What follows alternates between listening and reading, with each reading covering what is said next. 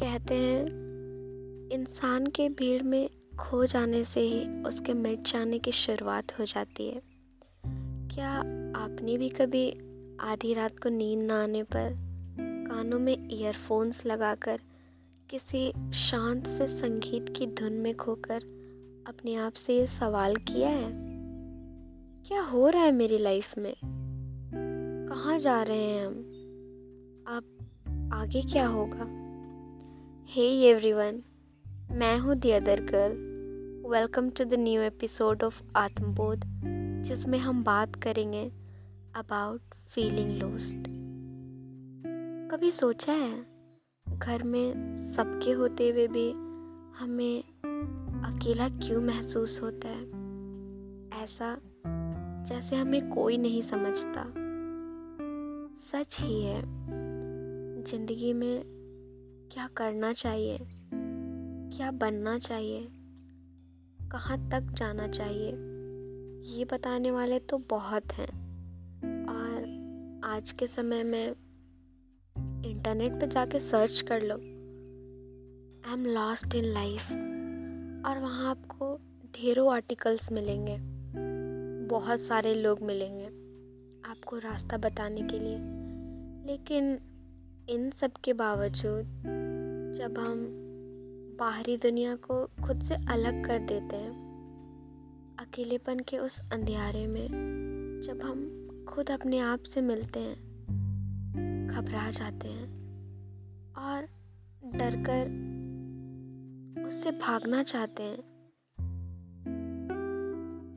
उस सच्चाई से जो हम हैं। वरना आपको क्या लगता है, हम वो हर काम क्यों करना चाहते हैं जिससे हमारा अकेलापन दूर हो? क्योंकि जब हम अकेले होते हैं, तभी हमें सारी बातें याद आती हैं कि कैसे हमने समय बर्बाद करने के अलावा और कुछ नहीं किया अपनी ज़िंदगी में। हमारे सारे फेलियर्स सारी डीपेस्ट फियर्स अनसर्टेनिटीज़ और इनसिक्योरिटीज़ सब तभी बाहर आते हैं। हम सहम जाते हैं और तब उससे भागना चाहते हैं, लेकिन भाग नहीं सकते। और तब हमें रियलाइज़ होता है कि हम खो गए हैं और हम परेशान हो जाते हैं। लेकिन ये कितना इंटरेस्टिंग होता, अगर हम उस समय परेशान होने के बजाय अपने आप से थोड़ी बातचीत कर लेते अपने आप को बेहतर जानने समझने की कोशिश करते अपने आप को एक्सप्लोर करते अपने अंदर छिपे उस ऊर्जा के भंडार को ढूंढ पाते जो हमें सबसे अलग हम बनाता है। क्योंकि एक बार रास्ता भटक जाने के बाद सही रास्ते पर आने के लिए भले हमें कोई कितना भी कुछ कहे, दुनिया हमें जो भी रास्ता दिखाए, पर कौन से रास्ते पे चलना है, इसका अंतिम फैसला हमारा खुद का होता है।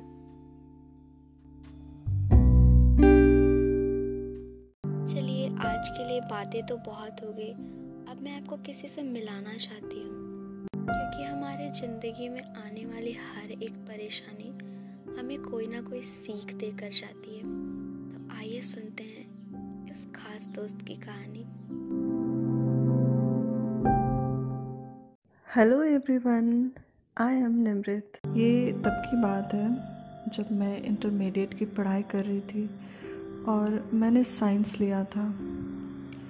तब तो मैं बहुत ही बिंदास रहा करती थी। किसी बात का कोई टेंशन नहीं था। पर जब हमारी पहली एग्ज़ाम्स आई, मैं सारे मेन पेपर्स में फ़ेल हो गई थी। ये उतना शॉकिंग भी नहीं था, क्योंकि मेरे ज़्यादातर क्लासमेट्स भी फ़ेल हो गए थे और इस बात की खुशी भी थी। तो होता है ना कि जब आपके दोस्त फेल हो जाते हैं तो आपको ज़्यादा खुशी मिलती है। पर कोई दिखाता नहीं है ना। और मेरे माता पिता ने भी उतना कुछ नहीं कहा, बस सलाह दी कि अगली बार अच्छा करना। और इन बातों को मैंने बिल्कुल भी सीरियसली नहीं लिया। मैं वैसे ही पढ़ाई करती गई, जैसे मैं नॉर्मल किया करती थी। और मुझे लगता था मैं एग्ज़ाम्स अच्छे से कर पा लूँगी पर ऐसा बिल्कुल भी नहीं था। एनुअल एग्ज़ाम्स आई और मैं दोबारा सारे मेन पेपर्स में फेल हो गई। ये मेरे लिए अत्यधिक शर्म की बात थी और दुख की भी, क्योंकि मैंने ये दूसरी बार किया। पेरेंट टीचर मीटिंग वो दिन मुझे आज भी याद है। क्लासरूम के किसी कोने में मेरे सर, यानी क्लास टीचर, मेरे माता पिता और मैं मौजूद थे। मेरे रिजल्ट्स देखकर सर मुझसे सवाल कर रहे थे और मैं चुपचाप थी। मेरे मुख से एक शब्द नहीं निकल रहे थे। क्योंकि मुझे सच में पता नहीं था कि मैं सर को क्या जवाब दूँ। घर जाने के बाद मुझे बहुत ज़्यादा डांट मिली। ऐसे ऐसे शब्द कहे गए, जो बहुत ही ठेस पहुँचाने वाली बातें थी। उस दिन मैं रात भर रोई थी, क्योंकि मैं बहुत ज़्यादा दुखी थी। मुझे लगता था कि मैं कुछ कर ही नहीं सकती हूँ। मतलब मैं इस दुनिया में पैदा ही क्यों हुई हूँ? क्यों मम्मी पापा मुझे ऐसे बोलते हैं? क्यों मुझे कोसते रहते हैं? क्यों मुझे बार बार एक ही बात कही जाती थी? उस दिन के बाद मुझे अपने आप पर गुस्सा आता था। मुझे अच्छा नहीं लगता था।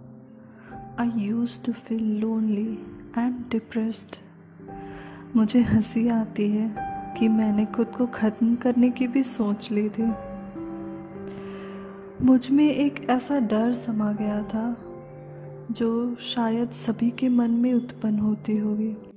कुछ भी ना कर पाने का डर। ये डर मेरे मन में किसी साय की तरह समा गई थी। जो निकल ही नहीं रही थी। और धीरे धीरे इस डर में जीने के बाद ये मेरे लिए कंफर्ट जोन बन गया। ऐसा जोन जहाँ से मैं निकलने की कोशिश तो करती, पर जो मेरे मन में डर था, वो मुझे वापस इस घेरे में खींच ले आती। ये कंफर्ट जोन मुझे अच्छा लगने लगा। इसमें रहना मुझे सरल लगा। और ये उतना कठिन भी नहीं था। Then I came to realize that I am lost और मैं क्या कर रही हूँ? मुझे कुछ समझ नहीं आ रहा था। ये अकेलापन, डर मुझे निराश करती थी। पर मैं तो तभी खो गई थी जब मैंने ग्यारहवीं की पढ़ाई शुरू की थी। क्योंकि उस वक्त ना तो मेरे पास कोई लक्ष्य था और ना मुझमें कोई जुनून। क्षमता तो थी, पर क्यूरियोसिटी डिज़ायर ये सभी कहीं खो गई थी। पर मेरी ट्वेल्थ अभी बाकी थी। मुझे पता था, मुझे ट्वेल्थ के लिए कुछ करना है।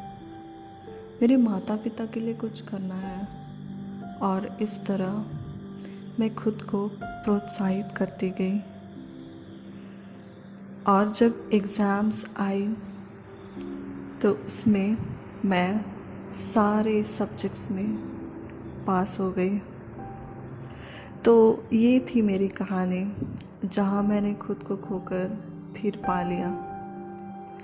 बट ये लॉस्ट वाली फीलिंग कभी ख़त्म ही नहीं हुई because now I am still lost और मैं उम्मीद करती हूँ कि खुद को मैं फिर पा लूँगी थैंक यू निमृत हमारे साथ जुड़ने और हमसे अपनी कहानी शेयर करने के लिए। मुझे बेहद खुशी है कि तुम इस कठिन समय से बाहर निकल पाई। तुम्हारी इस कहानी ने सच में यह साबित कर दिया। समय ही है जो सारे घाव भर देता है। बस एक इंसान को उम्मीद कभी नहीं छोड़नी चाहिए और खुद पर भरोसा करना चाहिए। इसी भरोसे के साथ उसे ज़िंदगी में हमेशा आगे चलते जाना चाहिए।